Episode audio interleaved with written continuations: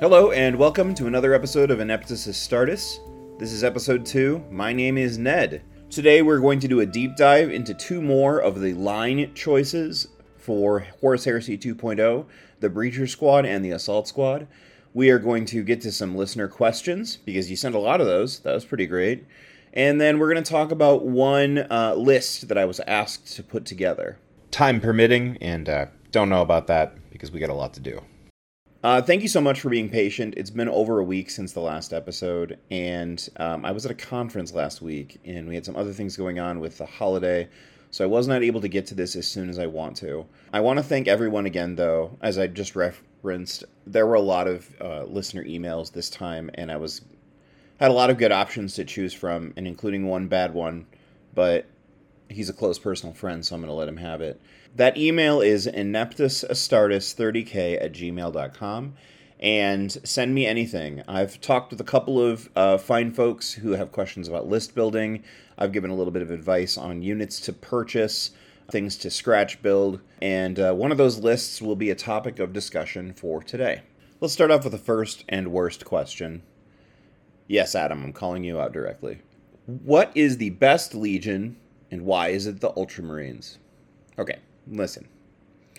So, first of all, I want to make one distinction here. Now, for any 40k players who are coming over, Ultramarines have been the poster boys of the 40k universe since 8th edition launched. Probably longer, really, but at least since 8th edition launched. Um, and so they have, you know, a bad. They leave a bad taste in the mouths of some players in 30k just because of that because of that association and you know perceived plot armor or whatever else.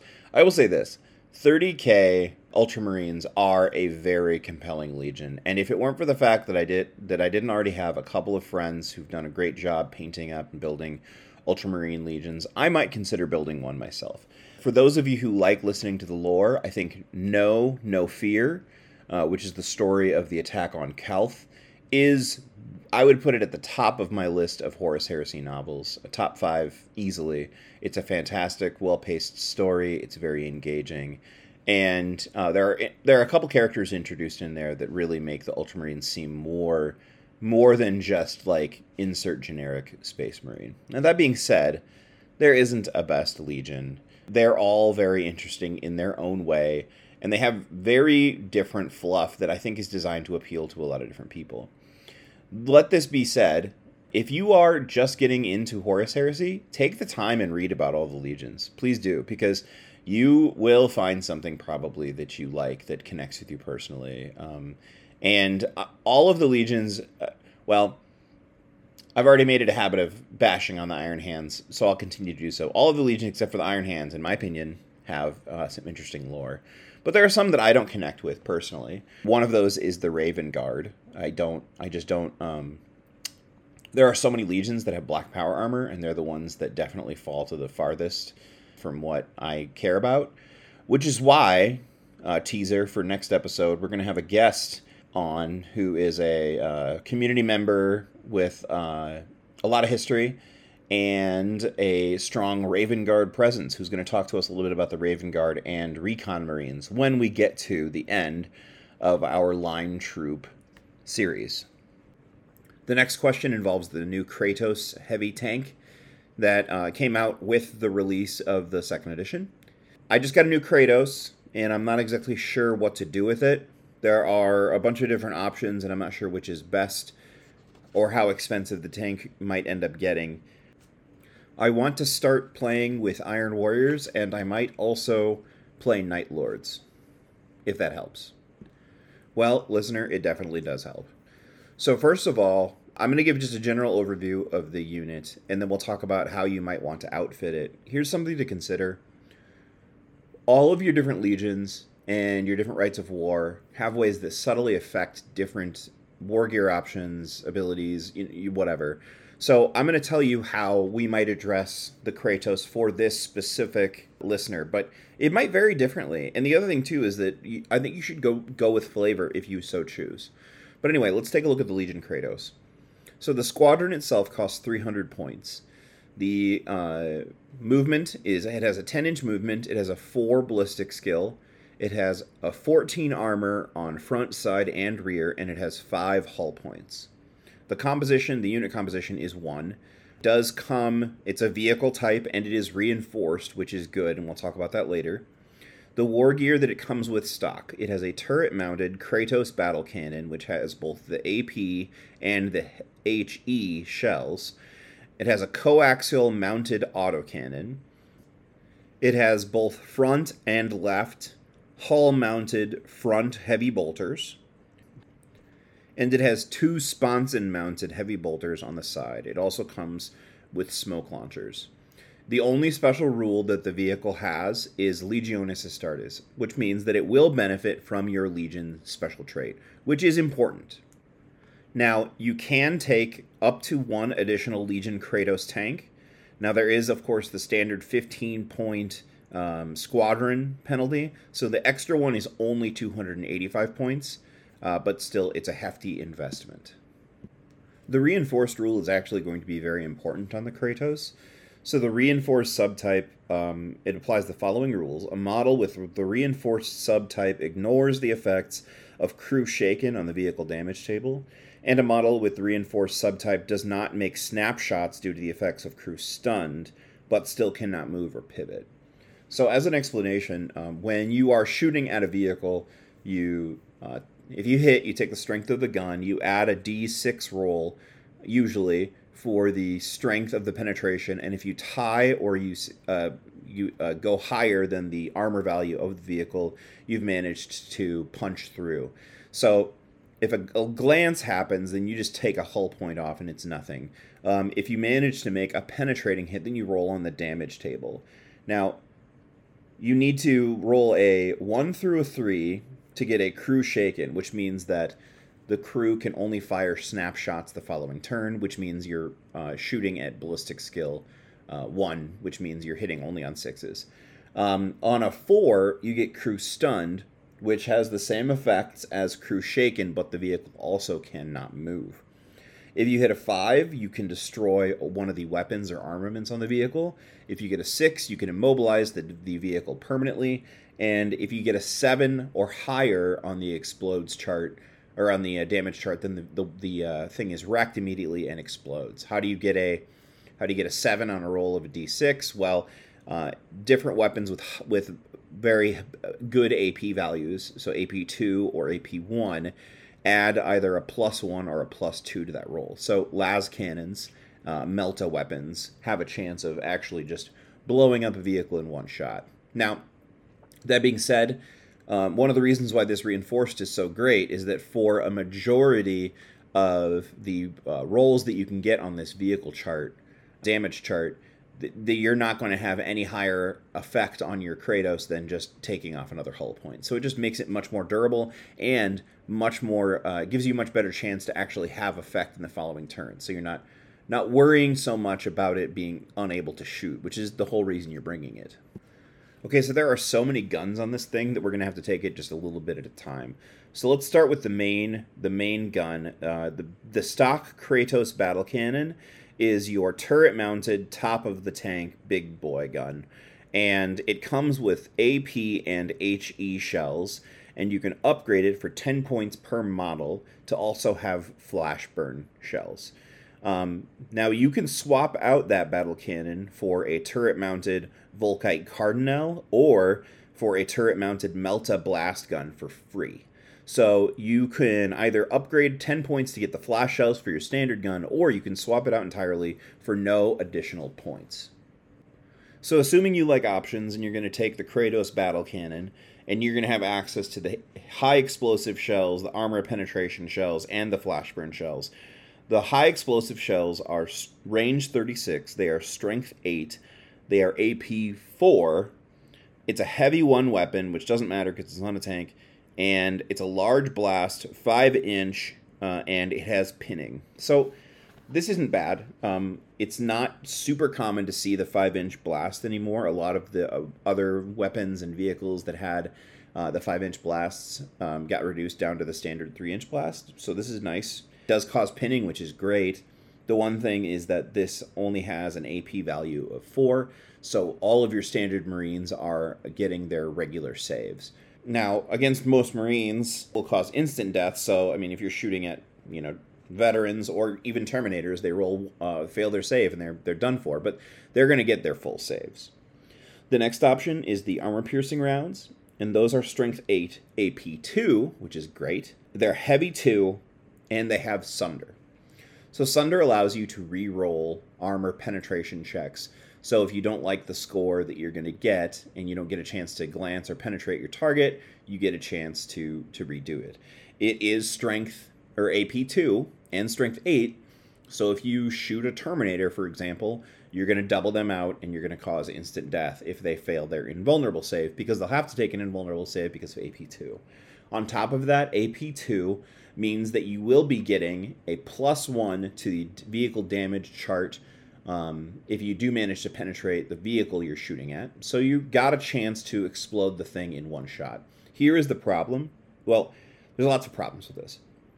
One, it doesn't have that many shots. It's only got it's only a heavy two. So it's not quite enough shots to reliably take out really tough or thick infantry it's only strength 8, so it doesn't have enough strength to reliably punch a hole in another Kratos, or a Spartan, or a Land Raider.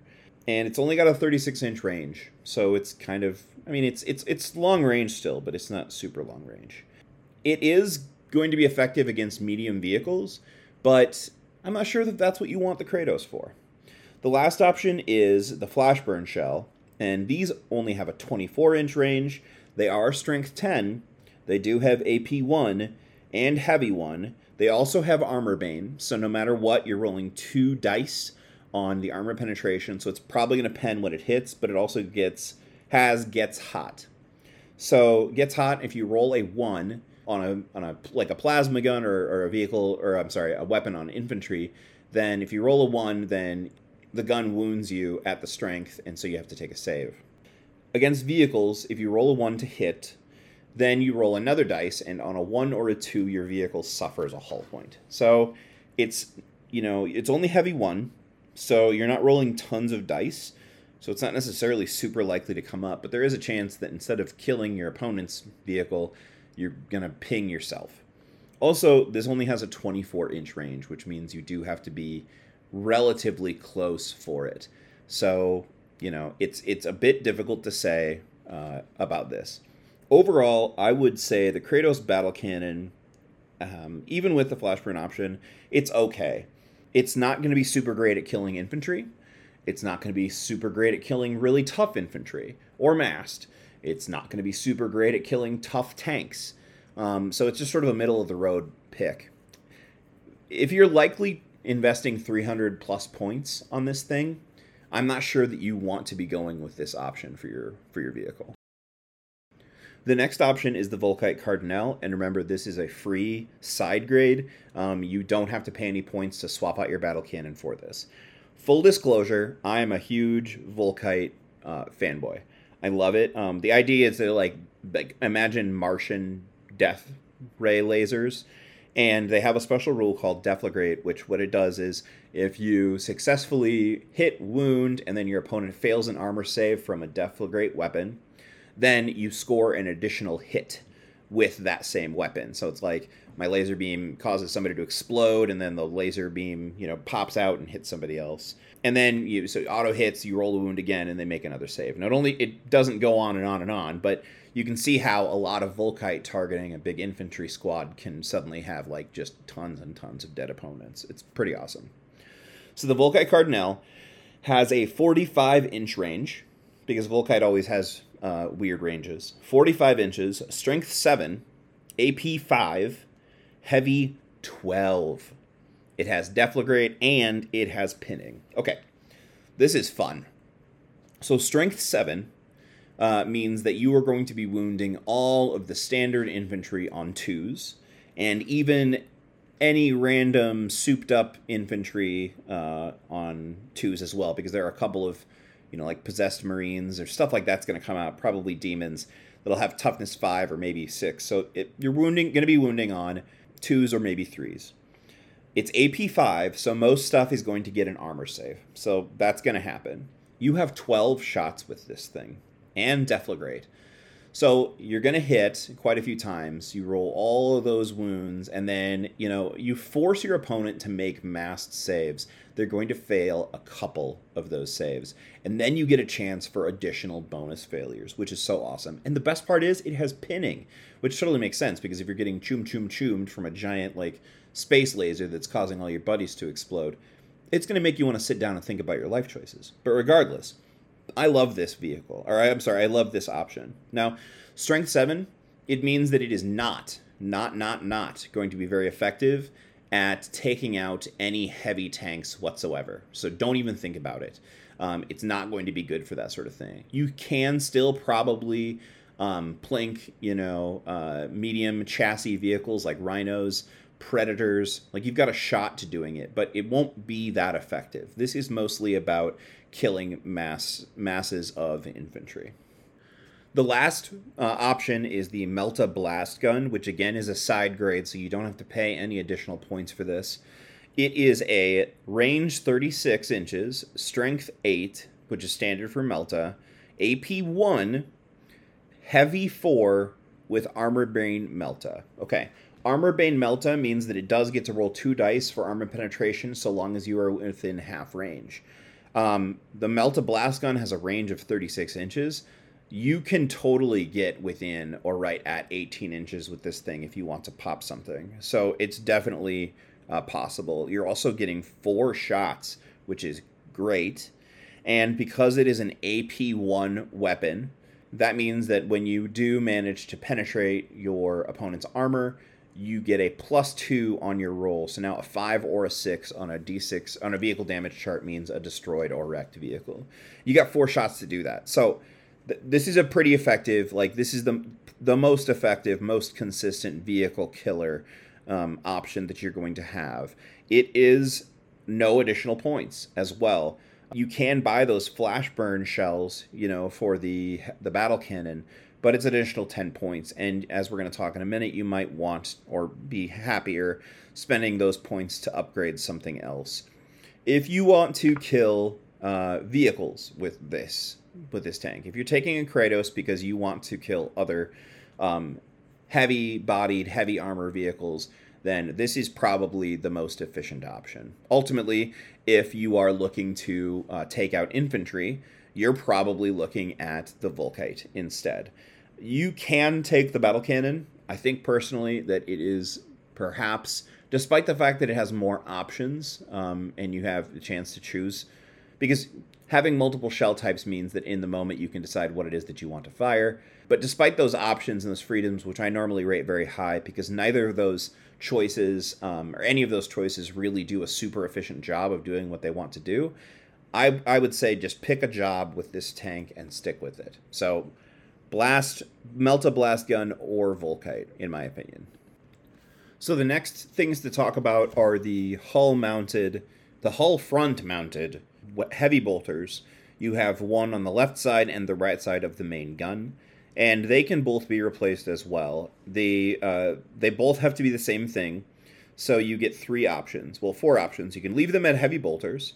Um, you can upgrade them to both to mounted Volkite calivers for five points a model. Now that's both for five points. Um, you can replace them both for mounted auto cannons at 10 points a model. Again, 10 points to get two auto cannons instead of two heavy bolters. Or for 25 points per model, you can replace both heavy bolters with las cannons. Now, Volkite calivers are range 30 inches, strength 6, AP 5, heavy 3, and deflagrate. So they got the same rule that the big gun we talked about before has. It does not cause pinning, but it still puts out three shots apiece at 30 inches of range. Um, now remember, this is only a five point upgrade to take both of these. And even though it's five points, I'm not sure about this one entirely. Well, heavy bolters have a 36 inch range. They are strength 5, so they lose one strength They have AP four, so they gain one AP, and they have four shots. They don't have Deflagrate, but you see that it's it's an improvement in a couple of ways, but you do lose a shot. Now, the Deflagrate is pretty potent and has the ability to cause additional casualties, and it's only five point a model. I would consider taking this um, if you were going for an anti-infantry look. If you were going to think about it's between heavy, if the choice is between heavy bolter and um, Volkite, then I would say the Volkite is a little bit better, especially for only five points. Now, for 10 points, you can exchange both of those heavy bolters for an autocannon. Autocannons have 48 inches of range. They are strength 7, they are AP 4, they're heavy 2, and they are rending 6 plus. So let's take a second and read the rending rule because rending is present on both melee weapons and shooting weapons. So, rending. If a model has the rending special rule or is attacking with a melee weapon that has the rending special rule, there is a chance that their close combat attacks will strike a critical bro- blow. For each 2 wound roll equal to or higher than the value listed, in our case is 6 plus, the target automatically suffers a wound regardless of toughness. The controlling player may choose to resolve these wounds at AP 2 instead of the normal AP value. Similarly, if a model makes a shooting attack with a weapon that has the rending special rule, a 2 wound roll equal to or greater than the listed value wounds automatically regarded of the toughness regardless of toughness and is resolved at AP2. Okay, so it can negate normal armor saves. In either case, against vehicles, each armor penetration roll of equal to or greater than the listed value allows a further d3 to be rolled, with the results added to the total strength of the attack. These hits are not resolved at AP2, but are instead resolved at the weapon's AP value. So, for any confused about why that AP change, the idea is that I think that they don't, they want to have an uh, autocannon and other similar weapons should have a chance to punch through armor that is much tougher than it would normally be expected to hurt. But AP2 does technically allow you to blow up vehicles, and I don't think they want autocannon, mass autocannon fire being able to do that. So that's why the change is there. The Kratos can take two autocannons instead. So you, again, you're losing a shot. You're down two shots from the heavy bolter, but here you're now very clearly in the realm of potentially uh, being anti-tank as well, or definitely light tank. So autocannon is definitely a tempting choice. Uh, two of those for 10 points a model. It's it's definitely worth considering. The last option is the lascannon. It has a range of 48 inches, strength 9, AP 2, heavy 1, and sunder. Sunder, of course, is the reroll failed armor penetration checks. So this is 25 points for two of these. And, you know, lascannons are very effective at peeling wounds, uh, or peeling, I'm sorry, hull points off of vehicles. And also, because of the AP2, it does have a chance to just destroy a vehicle. The question is whether or not you want to spend 25 points on this. It's a real toss up, but um, it's it, I guess maybe worth considering. The one the one thing to think about is the fact that well, we're going to talk about other upgrades for the Kratos in a minute, and you're going to want to spend points on some of these defensive upgrades as well. So I'm not necessarily sure that spending all these points on extra guns is what you're going to be wanting to do, but it's worth considering. Now, on the sides, you do have the option of taking your sponson mounted heavy bolters and swapping them out for free for two sponson mounted heavy flamers, uh, which are strength 5, AP 4, and template weapons. Which, I mean, you know, if you're concerned about this thing getting mobbed by infantry, it's not a terrible choice for free. Two sponson mounted Volkite culverins for plus 15 points per model. Now, this is interesting because Volkite culverins are actually considerably better than Volkite calivers, and they are. It's important to note they are different guns. For plus 15 points, what are you buying? You are buying 45 inch range, strength 6, AP 5, heavy 5 Deflagrate. So you're pumping out five shots at strength 6, which will wound on twos against normal infantry, and the Deflagrate option, which is which is is pretty cool. It's a lot. Uh, the last thing you can do, of course, is for an additional 25 points, take two sponson mounted lascannons. So, same thing as what we've seen before. The Kratos may also take one of the following. You can take a pintle mounted twin linked bolter for 5 points. You can make a pin- take a pintle mounted combi weapon of any type for 10 points. You can take a pintle mounted heavy bolter. My favorite hilarious choice is you can take a pintle mounted heavy flamer for 5 you can take a pintle mounted multi melta for 20 points, or a pintle mounted havoc launcher for 15 points. Um, I don't personally rate any of these choices, to be honest with you. If you have extra points, you might consider adding some of them. The the multi melta at 20 points seems appealing um, until you think about the fact that to make the multi melta super effective, you have to be in 12 inches of range. That might happen. You might scoot your guy up the scoot your Kratos up the, the field and, and see that happen, but you might not. I'm not sure that I would spend any of the points on this. Part of the reason why I don't think I would spend any of the points here is because I'm starting to get paranoid about how expensive this tank is, and there are a couple of options for the tank in general that I think are better. So you can take one hull front mounted Hunter Killer missile for 5 points. You can take a flare shield for 50 points per model. You can take searchlights for 5 points or a dozer blade for 10. Okay. I feel like the dozer blade will be an auto include. Uh, the dozer blade is going to have give you uh, additional chances and options to avoid being immobilized when you run over difficult terrain. You will inevitably, with a tank this large, have to move it through or around some difficult terrain. And the first time you roll a one on your difficult terrain check and need this dozer blade, you're going to be very, very happy uh, that you bought it. Plus, the dozer blade on this model looks great. It's like this giant spiky ram thing. The other option is the flare shield. That's really this is really good too. 50 points is a lot, but what it does is it reduces the strength of any ranged weapons coming at you from the front of your vehicle by one. This makes las cannons considerably less effective against you from across the field. Having them be strength 8 means that they can only glance you on a 6, uh, which means that they're not going to be able to blow you up they're going to have to ping you to death. And you've got five hull points on these Kratos tanks. So the higher the hull points, the more the hull, the flare shield seems to be valued. valued. Um, 50 points is worth considering for this. The searchlights, five points a model. Night fighting is insane. The inability to target anything past 24 inches. If you are going to bring a vehicle like this and load it up with as many guns as you probably are going to want to do, five points to have the ability to target something with your searchlight and ignore that range restriction from night fighting seems like an easy, simple bargain. Now, the one downside of the searchlight is that everything can shoot back at you. So maybe instead of putting the searchlight on this vehicle, maybe you put it on something else, and that's your sacrificial searchlight model. But five points, you know, if you don't have one anywhere else in your army, the five points here is definitely worth. Now, the Hunter Killer missile in general is just kind of interesting. It's a 48 inch range, strength 8 AP3, heavy 1 one shot weapon. So it's a crack missile coming out of a missile launcher from a generic Space Marine. It's only one shot, but it's only five points. So, I mean, you can you can just shoot that off and have an additional chance for one more uh, hull point off of something. Or, you know, if you're trying to target difficult to kill Marines, I suppose you could do that. It's it's worth considering. It's only five points. I would see something like this is like not necessarily an auto take, but if you're at a point in your list where you're seeing, you know, oh, I'm at 2,994 points. What am I supposed to do with this? Eh, you know, an extra missile shot can't hurt anything.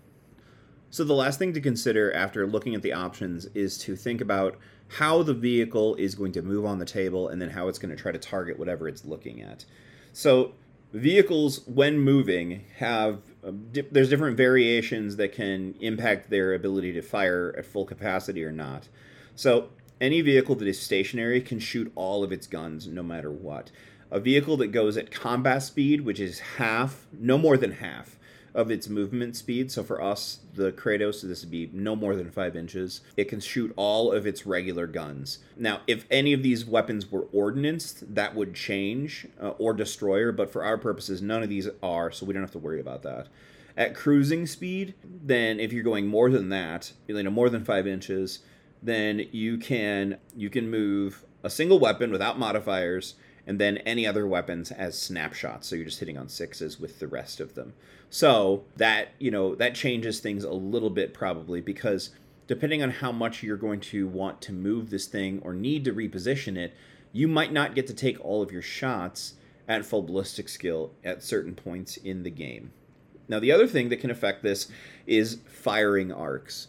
So you're going to have your main gun, which ha- is mounted, um, which is mounted up on top, turret mounted, and you can fire any direction because the turret can swivel in any direction. So no matter where you are in the battlefield, your turret can turn and shoot at that at that target. Your front mounted heavy bolters, which can be upgraded to either Volkites or las cannons, can only shoot in your front arc. So like in directly directly in front of yourself of, of your of your vehicle. The sponsons have sort of a unique uh, special rule where they have a range of motion on the sides of the vehicle, but in addition, sponsons have an option to allow them to shoot additional targets. So, when you are choosing a target for your tank, generally the rule is that all of these guns must target the same thing. So, whatever you're going to shoot the main gun at is where everything else is going to go as well. The only time this is different is if the vehicle is positioned in a way that one of the side sponsons on the side of the vehicle can't see that target. And in that case, the sponson is free to shoot at something else. So, you can actually be clever about how you choose your target and get a chance to ping something else with like one las cannon or you know five volkite shots if that's what you're wishing to do. Now this creates a little bit of negative synergy because that means you're positioning yourself probably towards a target that can shoot back at you and your front hull facing and you're then as such your flare shield might not be pointed in the right way but you know you've got choices here. So this is where you know i guess as the saying goes the rubber hits the road. Now you have to start thinking about what you want to do and what options are the best for that considering. So let's say we're going to look at the Kratos for anti-tank options. Presuming then we're going to go with the Melta gun because I think that's the best anti-tank option for this weapon. So if you're going to do that, you're looking at your additional options. The hull-mounted, front-mounted vehicles, you are not going to want to upgrade those to uh, Volkite. Why? Because if you're planning on shooting at tanks with this main gun, then very likely that those guns also are going to be shooting at tanks. You're probably looking at either autocannons or las cannons. You might upgrade to the las cannons for a bit of extra oomph, but I'm not necessarily sure you'd want to do that. Autocannons are still going to be pretty effective at punching through or having a chance at least to rend armor. The question is is an additional 15 points worth putting las cannons on that thing? I think I would go with autocannons in this in this case just to keep the cost of the tank down. Now, on the side sponsons, maybe this is a little bit different. Your side sponsons are going to have the opportunity to shoot other targets potentially if you uh, you know you get the get the, the thing positioned in a way where you can't see with both. So is this the place where maybe it's more appropriate to spend 25 points for those two lascannons? Maybe. Uh, in this way, you can, you know, have one las cannon take a pot shot at some other vehicle across the table. Now, as far as sponsons go, las cannons I think are actually pretty good. Uh, uh one like you know one Volkite Culverin is gonna throw five shots into a squad of random dudes one las cannon has a chance, a decent one, to just destroy and remove a vehicle. So las cannon sponsons are at least worth considering. It is expensive. Do you have the points in your list? Well, maybe consider it because, like I said, having that ability to shoot multiple targets and just the chance to just out of the blue remove a vehicle, and you know it doesn't have to be something huge. It could just be like a rhino or a or a predator or a, you know something like that, a saber, something. Um, it it's worth it's worth considering. So let's take a look at what kind of monster we've made. The base Kratos is 300 points, presuming we take the free Melta Blast gun, and then we also take the autocannons for 10 points, the sponsons for 25, then we're going to take the flare shield and the Ineptus Astartes recommended dozer blade.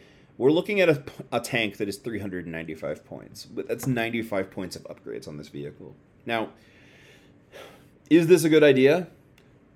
You know, maybe. Uh, the flare shield probably is is a safe bet. Uh, maybe you don't consider uh, upgrading the sponsons at all. Maybe you just take this thing for its initial firepower, and uh, you know whatever your the additional weapons on the side do is what they're able to do. I I think that the Kratos in this regard might be a little bit too expensive uh, to make it a to make it a, a dedicated anti-tank weapon. Um, at least if you're going to upgrade the other things. Now, if you just take the the Melta alone, it's still going to be pretty effective, and here's why. The Kratos also has a coaxial mounted autocannon. So that is going to be an autocannon that is attached to your main gun. So coaxial weapons have a unique and pretty special rule where so long as the coaxial weapon, the autocannon in this case, lands a hit on whatever it is you're shooting at, then the other gun attached, which is in this case your Melta blast cannon, gets to reroll misses. So think about that for a quick second.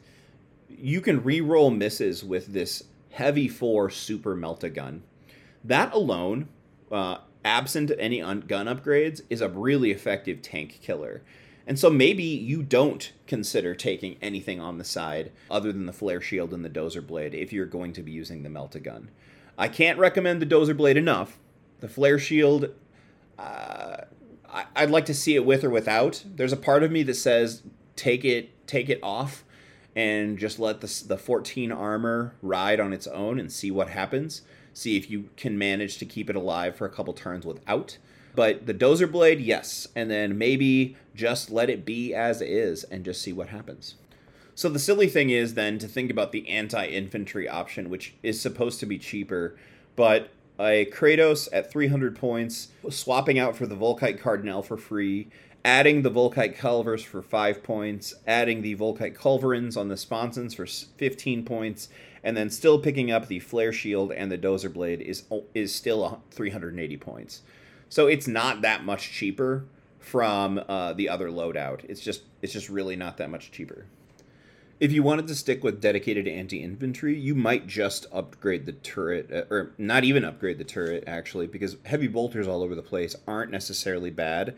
You're still putting out quite a lot of quality shots. You still have the coaxial um, uh, autocannon, which can help you get rerolls on those 12 Volkite shots, which is just fantastic. Um, I, I, definitely would take the Dozer Blade, maybe on the maybe the Flare Shield as well. You could take this thing and be a pretty effective anti-infantry model for only 310 points or maybe 330 somewhere around there it that might be worth it and then just you know save the 50 points from the flare shield and see if you can put it some to good use somewhere else now, to get back to it, our listener asked specifically about Iron Warriors and Night Lords. I've considered taking a Kratos with the Volkite Carronade on my Iron Warriors, and here's why. Strength 7 is not very good for anti tank, but Iron Warriors do have the Legion ability to add plus one strength to targeted attacks that go against, you know, dreadnoughts, automata, buildings, vehicles. So this becomes a heavy 12 strength 8 gun with Iron Warriors, and that's that's nothing to sneeze at. You can plink wounds off of even big vehicles with something like that. You can still do the job of going anti infantry or going about anti infantry, but you can also take little nibbles out of big tanks as well. That makes the synergy of adding autocannons, now there's strength 8 autocannons as well. You know, I guess strength 7 Volkite calivers, you know, if you're just trying to uh, take out medium vehicles or chunk off big ones.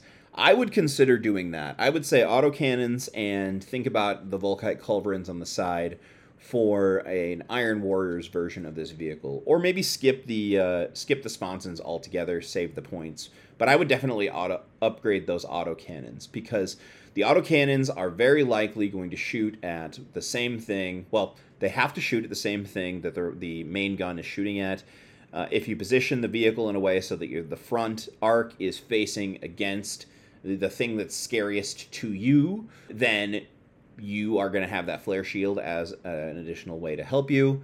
So I would consider going that route. You could also do the Melta gun and have a strength 9 Melta, which is really awesome as well. But again, man, I love Volkite. I'm going to have a hard time not putting the Volkite on this thing if I get one for myself.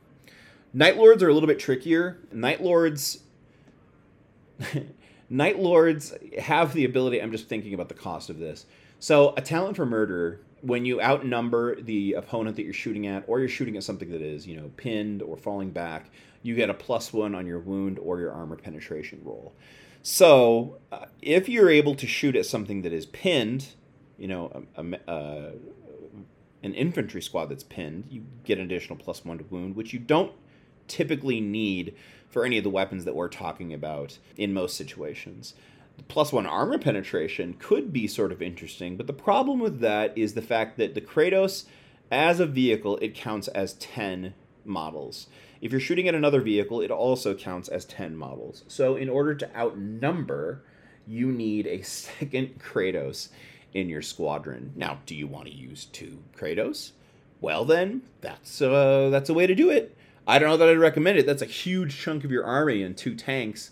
It'd be hilarious, but if you were to go that crazy route, then yeah, I could see you actually running two Volkites and just sort of getting an additional plus one on your armor penetration, and again doing the same thing that the Iron Warriors are doing with just one. Or you could just do the standard thing and take the melta gun and you know uh, bank on those coaxial autocannons, helping you get rerolls to hit, and then just having one additional strength. That being said, the other funny thing is, and uh, at least at the time of the recording, I've not found an answer to this question. One of the big things that Night Lord players wondered about going into this edition, based especially after looking at leaks and whatnot, how many models is a dreadnought? As of right now, I think a dreadnought only counts as one model as far as outnumbering purposes.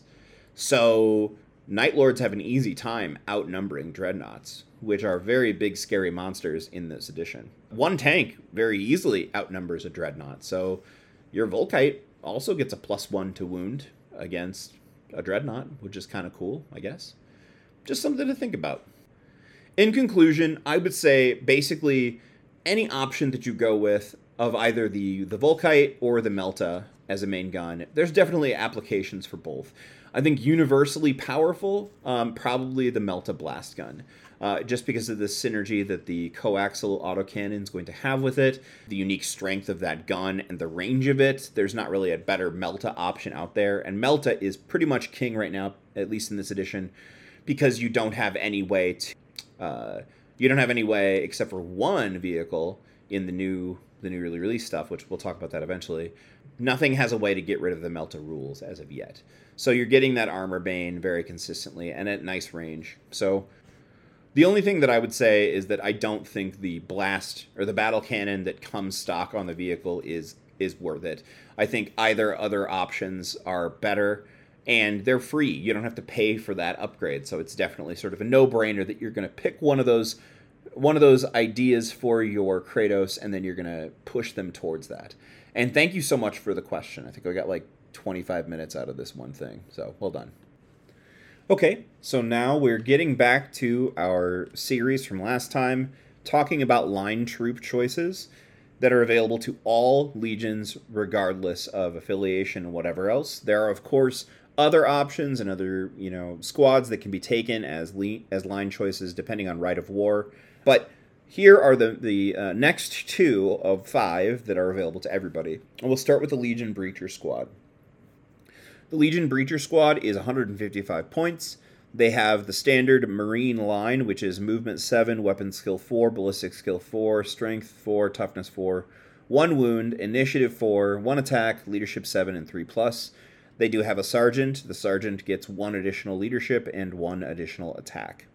The unit composition is 9 breachers and 1 sergeant for 155 points. Their standard war gear is a bolter, a bolt pistol, a boarding shield, which is a shield that gives a 5 plus invulnerable save. They have basic power armor, they have frag grenades, crack grenades, and breacher charges. Breacher charges are a grenade that can be used against uh, fortifications and buildings. They're strength 10, AP 2. It is too bad that breacher charges can't be used against dreadnoughts because I think it would be very funny to see a bunch of very slow moving breacher marines trying to chase contemptors around the board. But nevertheless, well, that moment's lost to us. Uh, the unit type Legion Breachers have infantry, and they are heavy, and they have line. And Legion Breacher Sergeants have heavy, line, and character. They have no special rules other than the Legiones Astartes, which means that they do, of course, get access to your special Legion rules, but they don't get any other special treats. Now, the heavy subtype does have some additional benefits uh, and also some hindrances. So, a unit with heavy that has only models with the heavy subtype may re-roll failed armor saves against template and blast weapons, and a unit that includes any models with a heavy subtype may not run when making a movement during a reaction based on its initiative characteristic, reduce the distance moved by one. So, a couple things to point out here. This means this uh, this rule about only models of the heavy subtype means that you cannot add additional models to this unit without giving them a boarding shield as well and keep that armor reroll. That's one of the main reasons you're going to take these uh, models is to have that reroll against template or blast weapons. Historically, breachers show up mostly in Zone Mortalis games, closed corridors, stuff like that, and their ability to soak template fire is one of the main reasons for taking them. They're more durable because of the invulnerable save, and they also get to reroll failed saves this is something that you want to make sure you don't lose by adding additional characters to their unit. So look out for that. A squad of no more than 10 of these can take a Legion Termite Assault Drill or a Legion Land Raider Proteus carrier as a dedicated transport. Interestingly enough, they can't take a Rhino as a dedicated transport. Um, standard rule for dedicated transports it does not use an additional force org chart, but its point cost must still be paid for, and of course, they have to start in it at the start of the game. Adding additional models. Every additional breacher is 15 points per, and you can have up to 10 more. So you could have squads of 20 of these. One Legion Breacher may take a Nuncio Vox for 10 points, a Light Legion Vexilla for 10 points, or an Augury Scanner for 10 points. Similar to what we talked about before with tactical squads and with despoiler squads, probably the Vexilla is something to consider an auto take, and depending on what you outfit these guys with, probably the augury scanner as well. Because any model in the unit may exchange its bolter for a Volkite charger for plus two points. Now, Volkite Chargers are the itty bitty friends of the Volkite family, the smallest before you get to pistol, uh, but they are 15 inch range, strength 5, AP 5, assault 2, and deflagrate. Deflagrate we talked about to death already, so I don't need to talk about that. These being assault 2 weapons means that if you need to charge something with your breachers, you can fully fire with all of these guns. And at strength 5, wounding on a 3 plus is pretty darn good. The 15 inch range means that you're obviously going to need to be pretty close to do the shooting, but you know, for only 2 points a model, it's a pretty decent little upgrade. Now, one of the things that I strongly pushed as an option in the last episode about tactical marines was the inclusion of chain bayonets. Well, Volkites cannot take chain bayonets, and boarding shields cannot be used in conjunction with two handed weapons, which chain bayonets are. So you're not thinking about that option regardless. So you're not you're not losing out too much or you're not spending too many more points by instead just giving all these guys Volkites. So it's sort of an even wash as far as the upgrades are concerned. In addition, for every five models in the unit, one Legion Breacher may exchange their bolter for a Flamer for five points, a Melt-A-Gun for 15, a Graviton Gun for 15, or a Las Cutter for 20. So taking those options one at a time, the flamer for five points is an attractive option. The template guarantees auto hits. It's strength four, AP five. If you're using these on the standard Zone Mortalis board, templates get stronger. So it's definitely worth considering, and it's not much more expensive. You're talking 10 points for two pretty nice additional weapons in a 10 man squad. Melta guns are 15 points. They are uh, strength 8, AP 1, 12 inch range, um, and they do have the Armor Bane Melta rule. I don't rate the Melta guns too much on these squads for, for just the reason that, that Melta guns are very short range. They do have Armor Bane, but you have to be within six inches to get it. And for 15 points, um, I'm not sure what um, what guaranteed benefit you're going to get for these.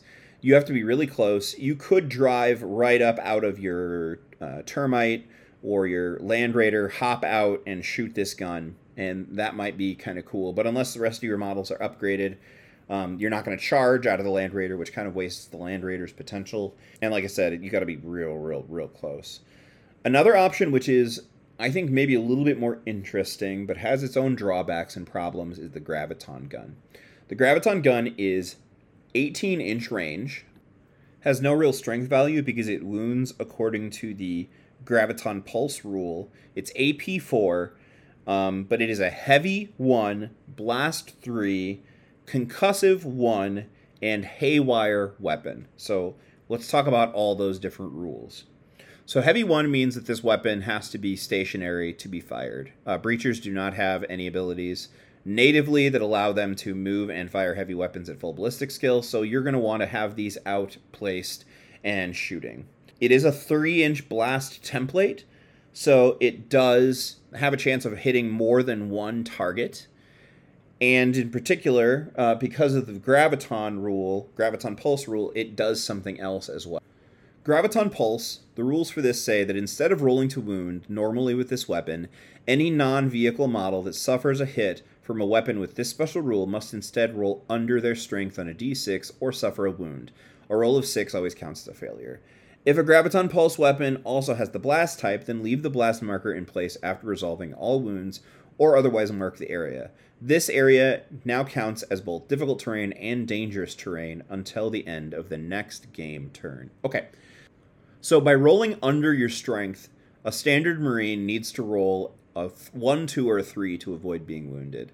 Now, because the AP is only four, all Marines are going to get standard armor saves.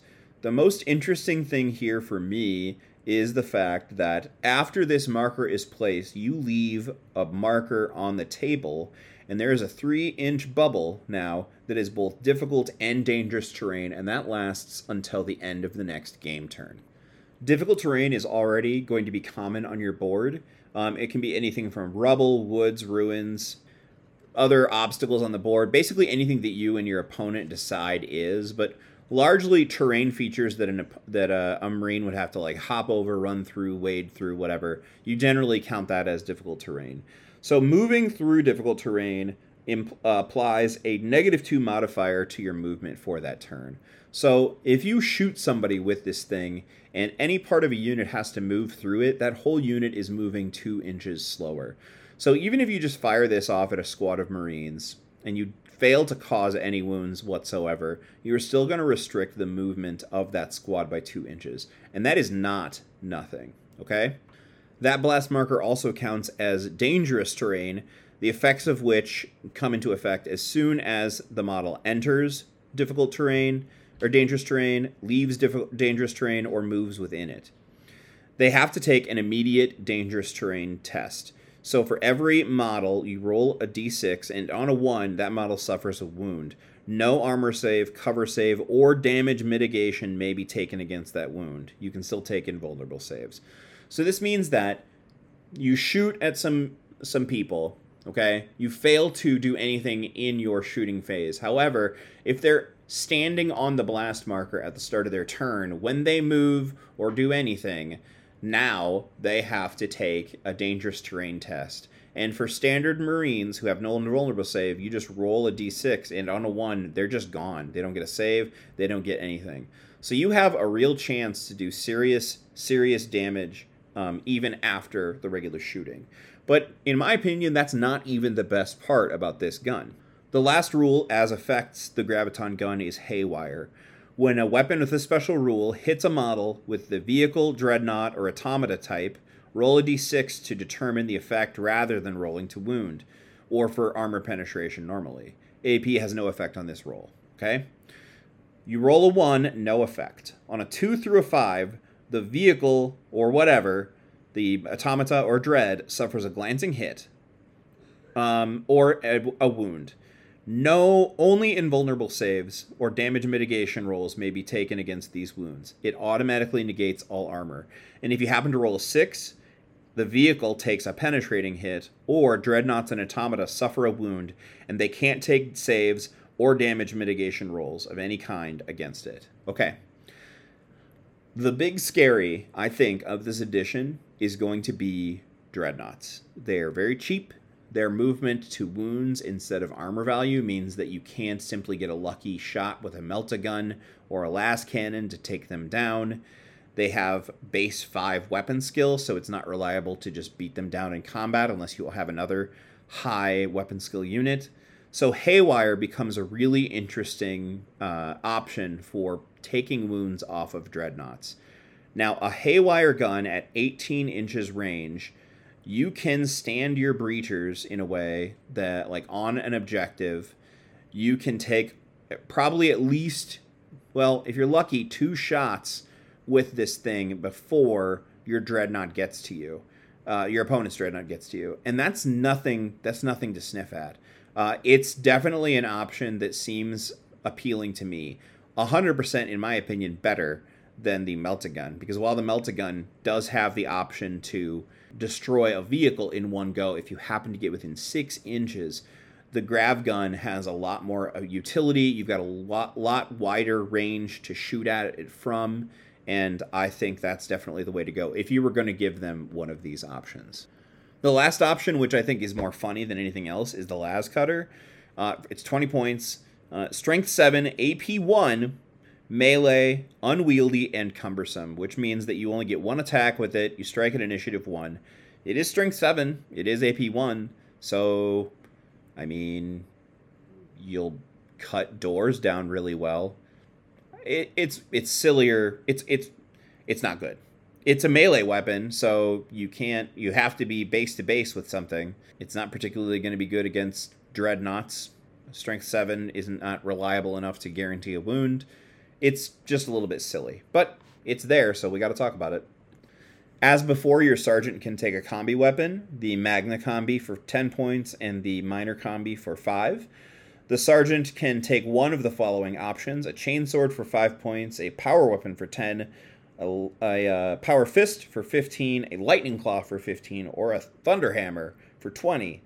Uh, they can also take a plasma pistol in exchange for their bolt pistol for 10 points and they can have Artificer Armor for 10, and then Melta Bombs for 10 points as well. So let's take a look at how we might outfit this squad. 155 points base for 10. We're going to give them a Vexilla and an Augury Scanner. Uh, we're going to give them two Graviton guns for 30 points apiece. We're going to give the Breacher Sergeant a Power Fist for 15 and Artificer Armor for 10, and that comes to 230 points. Yikes. That's a lot for 10 models. Now, uh, instead of the graviton guns, let's say instead we chose to give all of them uh, Volkite chargers for two points a model, so it's 220 points. Yikes. Still quite a bit.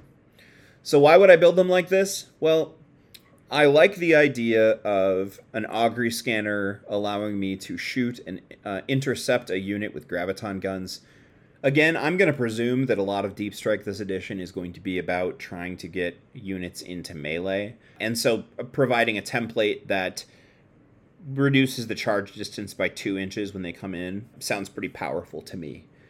Now, if I was going to go all Volkites, I may or may not bother with an augury scanner as they'd need to be within 15 inches of me to do anything. I suppose if I'm facing opponents who I know are going to be charging me, they're going to try to drop in within that range, so maybe it's worth it.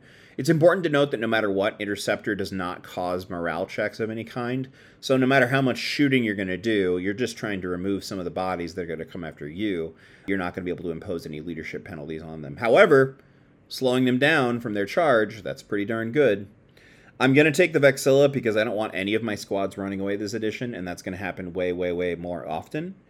I'm going to be giving my Sergeant a Power Fist, probably because I am scared of Dreadnoughts, and that's one of the only ways that a Sergeant has a chance of really doing anything to a Dreadnought. But beyond that, you know, this is a very, very pricey unit. 220, 230 points is a lot. When you consider that before basic upgrades, 20 tactical marines are 200 points uh, you realize you, that there's a, a, a, very very big difference in the number of models that you're going to put on the board tactical marines do more or less the same job that breachers want to do but they do it a lot cheaper now bre- tactical marines do not get the options for additional special shooting weapons like breachers do. So one squad of breachers with grav guns, if you just want to do some uh, anti-deep strike shenanigans or mess with some dreadnoughts, not necessarily a bad idea. Are they good enough uh, or special enough to build your entire force around? I would say in most situations, not. The question though becomes when you're looking at these things, breachers do have heavy, and they do have five plus invulnerable save. So, how much more durable are they than the standard tactical marine? And is that cost point justified? So, without further ado, it's math time. Math time. Welcome to math time. What will probably be a very rare and inconsistent adventure on this podcast, considering how bad I am at it and how long it took me to do these numbers for myself. So, we're talking about breachers and we're also talking about tactical marines. Uh, and we're going to take a look at how well they do in different situations based upon, you know, ludicrous amounts of fire, but basically just try to see how long can they survive and what does that tell us? What does that mean? So for all of these examples, we're presuming a couple different things. Um, roughly the same amount of points. 245 points is 15 tacticals with a Vexilla and an augury scanner, just because we're considering that an essential war gear. We're going to give them all chain bayonets, and then we're going to attach, attach an apothecary. For this segment, I'm ignoring veteran sergeant up gear, upgrade, uh, just because it complicates the saves and whatnot. Uh, for that same amount of points, roughly 250 points, uh, 10 breachers with Vexilla and Augury, plus their grav guns, which we're going to give them, and then also an apothecary. So there are five more tacticals in the squad and some more gear differences, but other than that, uh, relatively similar. So, taking a look at that, 200 bolt shells, which I don't know if you're ever going to see 200 bolt shells fired in one turn, but 200 bolt shells fired. Uh, 66% chance from a standard marine to hit the target. Of those, 50% will wound successfully, and of those that wound, 33% will fail after that, and after you factor in the 5 plus feel no pain that both squads have, that is going to result in uh, 15 dead Marines, 14.87 or some such. So that means that 200 bolt sh- shells will kill a 15 man tactical squad. Now, it will only take 150 to get over, on average, 10.8 failed saves and failed feel no pains on a breacher squad. So for 50 less be- uh, shots, uh, the 10 man breacher squad is going to be removed. Uh, and so then in this case against bolter fire, clearly the tactical marines are the better in overall investment for your game. It's worth pointing out that the tactical marines are even hardier if they are within six inches of an objective because they're heart of the legion rule, which breachers don't get access to says that they get an additional plus one to their feel no pains if they're within six inches. So they become even tougher to kill. It takes even more than 200 bolt shells to kill 15 Marines with a tactical or with a an apothecary if they are standing near or on an objective. Well, that's just bolters. What about hardier stuff? What about heavier stuff? I'm glad you asked. So let's say that 40 plasma shots are coming at both of our squads. Plasma took a big hit this edition, and it definitely shows in these numbers because it takes quite a bit of firepower to kill both of these squads. 40 plasma shots will hit 66% of the time, coming from standard Marines. Of those, roughly half will roll a 4 or a higher, which causes a breach, which means that the hit is going to be resolved at AP2. So, right away, 13 breaches against both of our squads. After that, what's remaining, there will be roughly eight saves, which were regular armor saves that both squads get to take. Now, because the breachers actually have an invulnerable save, their 13 breaches are going to be reduced to roughly around 9 failed invulnerable saves, which then go to the feel no pain. But it results in 8 dead breachers on average and 10 dead tactical marines. So in this situation, neither squad is actually wiped. The tactical marines do take more casualties, but consider this the tactical marines are 50% less expensive per uh, model than the breacher squad is. So even though you're losing more tactical squads, you're you're spending less points to do so. So in this regard, even against high AP weapons where the invulnerable save should be the thing that comes in and helps them, it doesn't actually cause on average as much of an impact as you might want it to or hope it would. Now, this last one, though, is where it gets really silly. Breachers have the heavy subtype, which means they get to re-roll failed armor saves from templates. So if somehow both squads were to take 120 flamer shots, that would cause 60 wounds. It would cause roughly 20 failed armor saves, 13 after feel no pains. So that would be roughly 13 dead tactical marines. However, you re-roll that again, and then you re-roll. I'm sorry, you re-roll the uh, 20 fails again, and then you apply the feel no pain, and it's down to like four dead breachers. So there's no doubt at all that against blast weapons, the breachers 100% are the are the kings. It, it just it's they're very very good for what they do. Now, the rest of it though calls into question something. Um, it's it's about you know boys before toys. Uh, the the breachers do have some unique war gear and they look cool, but they are not, I think, on average, better than a tactical squad in almost any situation. I still might take one in a couple of my armies. In fact, I have a squad of breachers that I oftentimes use in my Iron Warriors list just for fun, even though they're kind of not great, because I like the way they look. But this is again the big problem with breachers, as I alluded to before. They're pretty expensive for what you get. So they're not necessarily really efficient for the different things that you're going to do. And again, I said it once, but in a lot of different ways, when the tactical squad is on an objective, which is most of the time where you're going to want them to be, they're even tougher to shift. So, this next segment is going to be covering the Legion Assault Squad, which is another hand to hand focused troop choice, uh, similar to the Despoilers. So the Assault Squad has the standard Marine um, line as before, with the Sergeant getting an additional attack and leadership. They come for 145 points, you get 9 Legionnaires and 1 Assault Sergeant. The war gear is bolt pistol, chainsword comes stock, just like the Despoiler Squad. They do have a Legion War Warhawk jump pack, power armor, frag, and crack grenades. Their unit type is infantry line, and their sergeant is infantry line character.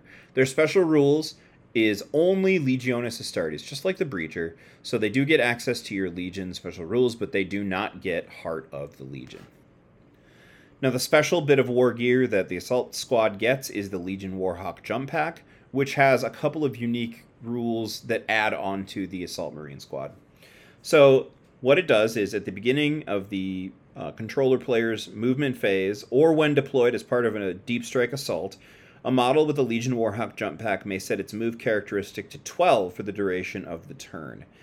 Uh, sometimes referred to as activating the jump pack. This allows a model with a Warhawk jump pack to move 12 inches regardless of their movement characteristic, and you gain any other benefits of movement 12 characteristic, which include additional charge distance. So you get a plus modifier on your charge, which is super helpful because these guys want to be in combat. In addition, when all models with a Warhawk jump pack that have been activated ignore they ignore terrain while moving and charging, but must take dangerous terrain tests as normal when beginning or ending their movement in dangerous terrain. Any model with an activated Legion Warhawk jump pack treats all difficult terrain as dangerous terrain. So if you start your turn in difficult terrain and you jump out, you're taking a dangerous terrain check, which, as we said before, roll a dice on a one, that model suffers a wound, no armor saves allowed.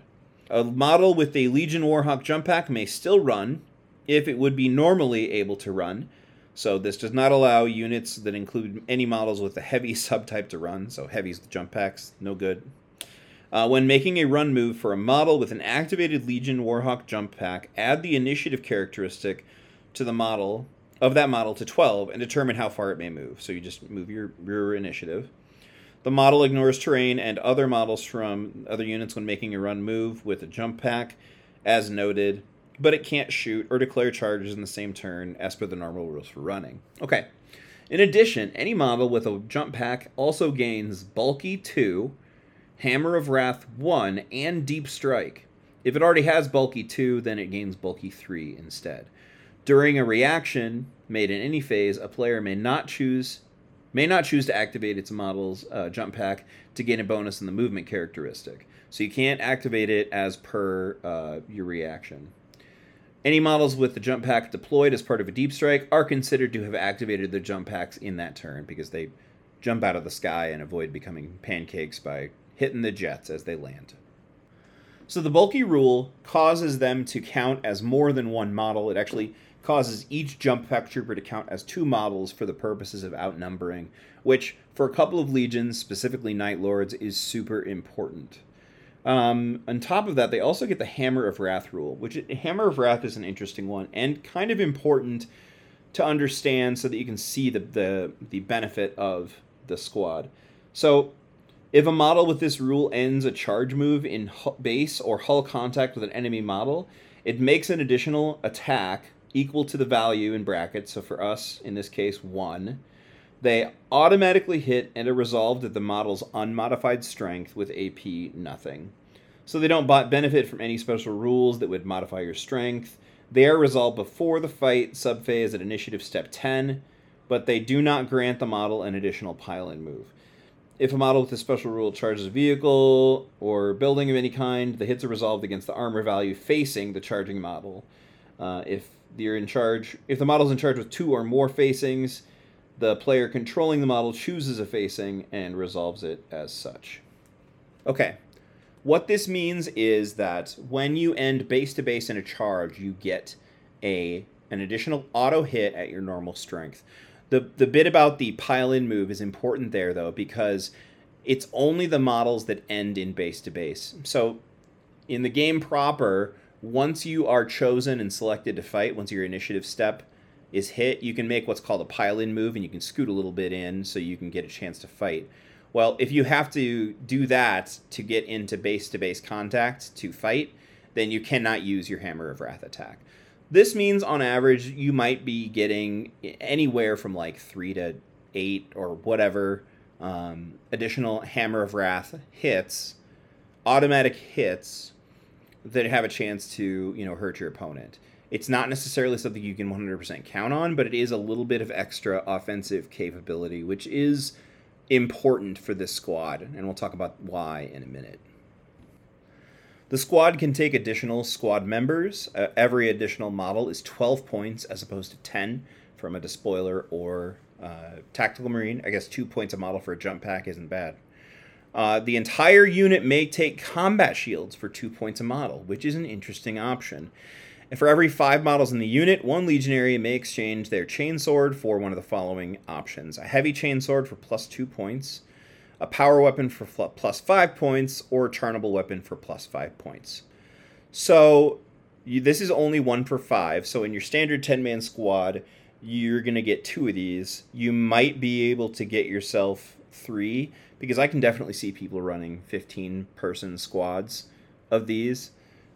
Probably not 20 just because of the amount of the size of the of the unit, but that is an option. And power weapons and charnabal weapons, especially depending upon your Legion special rules, definitely worth it. And for five points apiece, kind of a no brainer. If they were 10 points apiece, I would say hmm, maybe not. But for five points apiece, it's a pretty easy offensive upgrade. So definitely worth.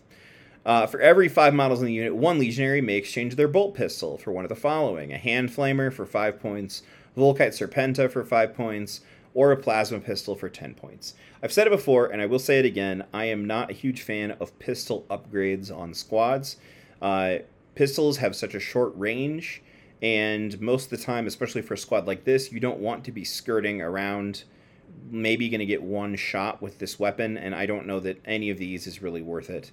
I don't. I would not rate any of these options. But if you like the flavor, if you like Volkite, well, and I do like Volkite, maybe you'd consider it.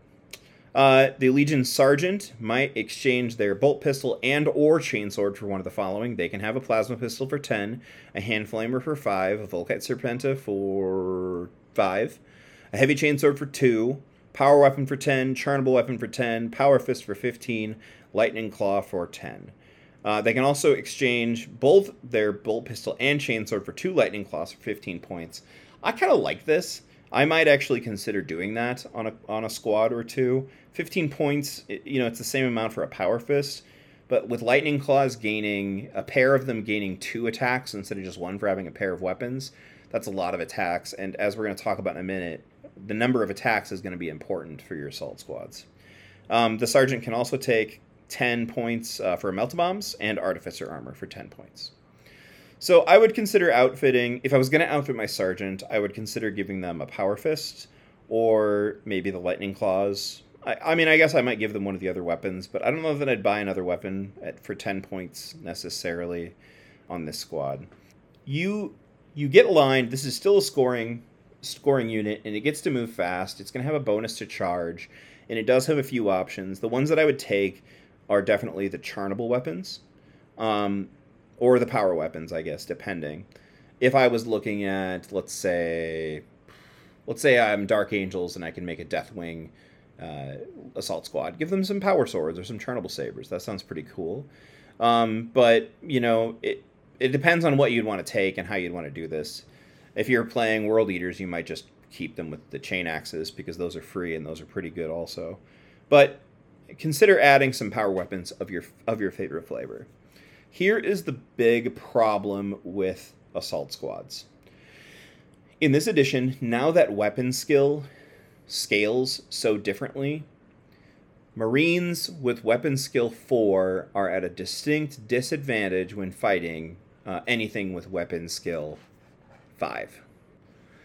Players who are used to using a lot of assault squads are going to be used to roughly half of their attacks hitting on a 4 plus and then probably wounding on a 4 plus barring some other legion you know shenanigans or whatever. That's changing now and so this squad if it goes up against something other than a basic troop choice or strangely regular terminators you're only going to hit on one third of your attacks. I really can't say enough about how big of a change this is in the overall utility of this unit.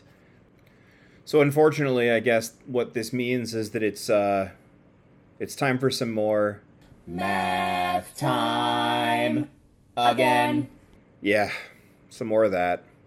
So, 240 points gets us 15 assault marines, uh, 15 guys, one sergeant with two lightning claws because I think it's cool, and artificer armor, and then three additional charnabal weapons. That comes out to on the charge 47 attacks. Now, of those 47 attacks, right away, only 15 will hit.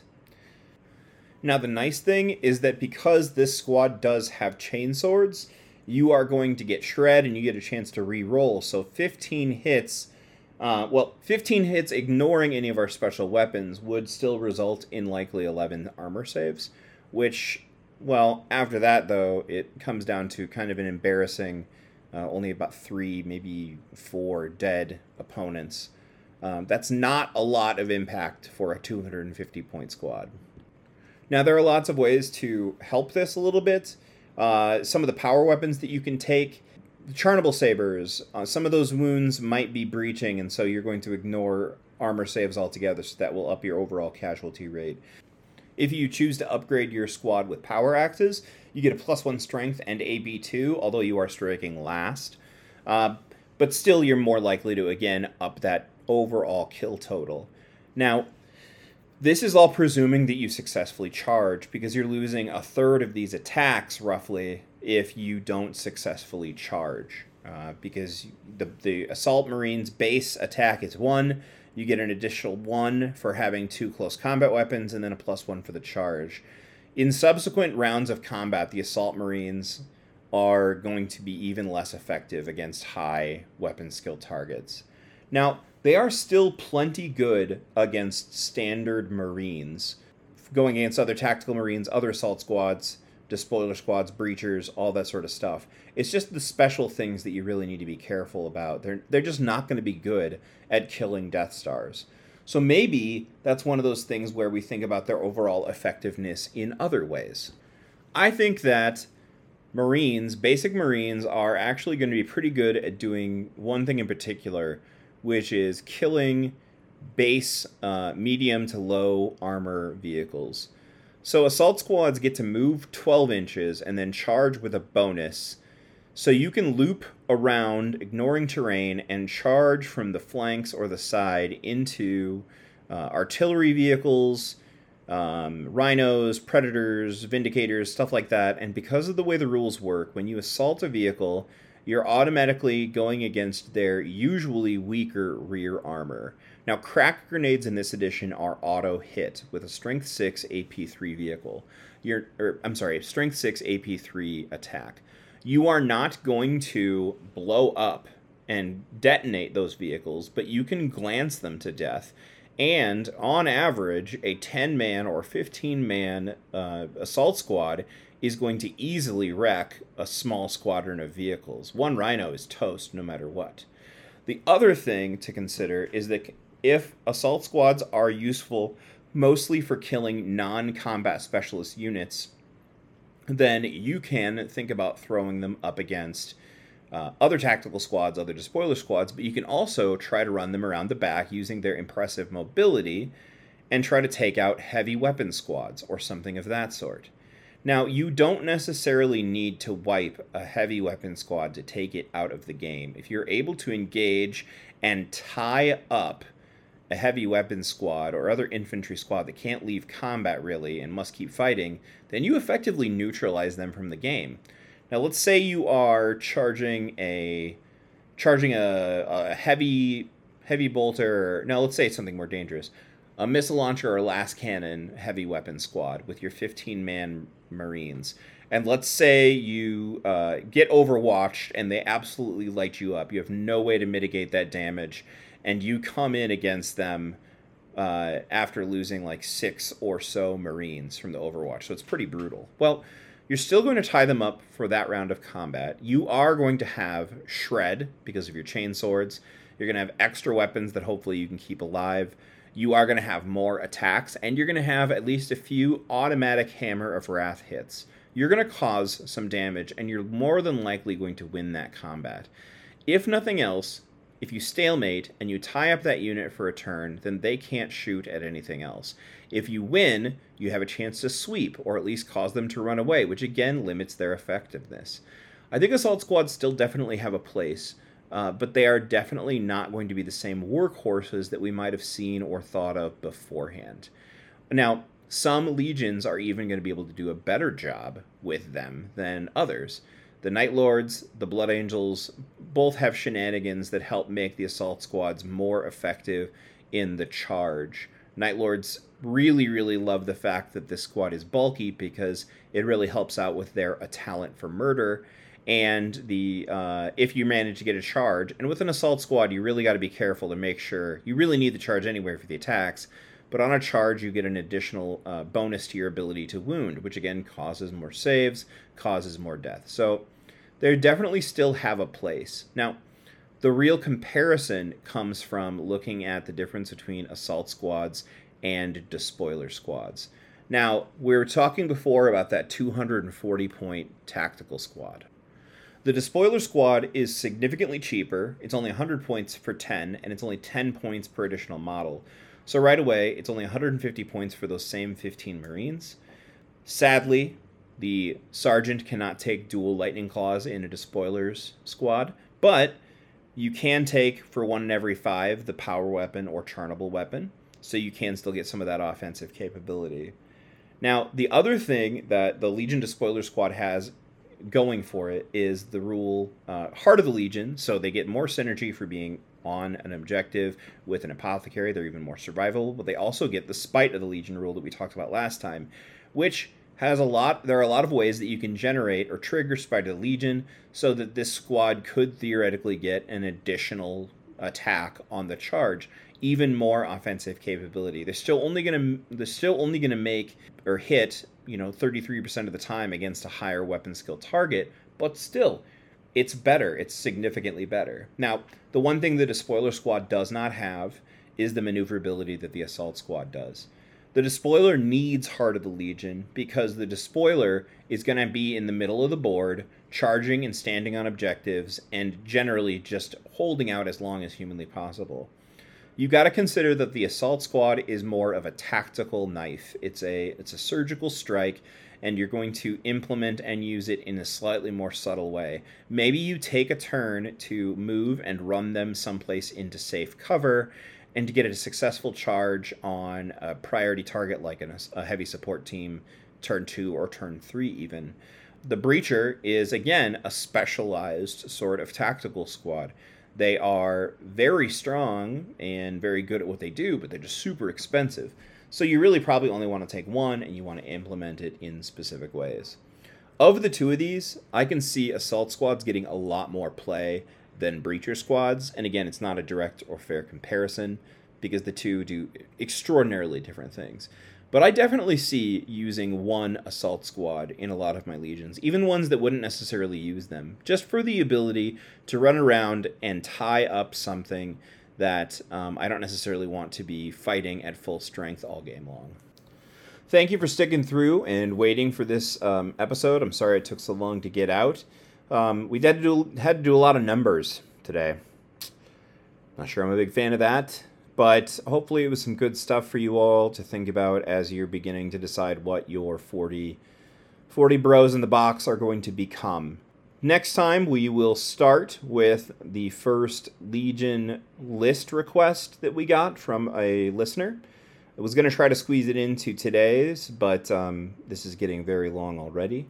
So we'll start next time with a Dark Angels Deathwing list and uh, then we'll move on to our final uh, line installment where we talk about the Recon Marines. And we get a special guest to come in and talk to us about their history running uh, Raven Guard and other sneaky type legions.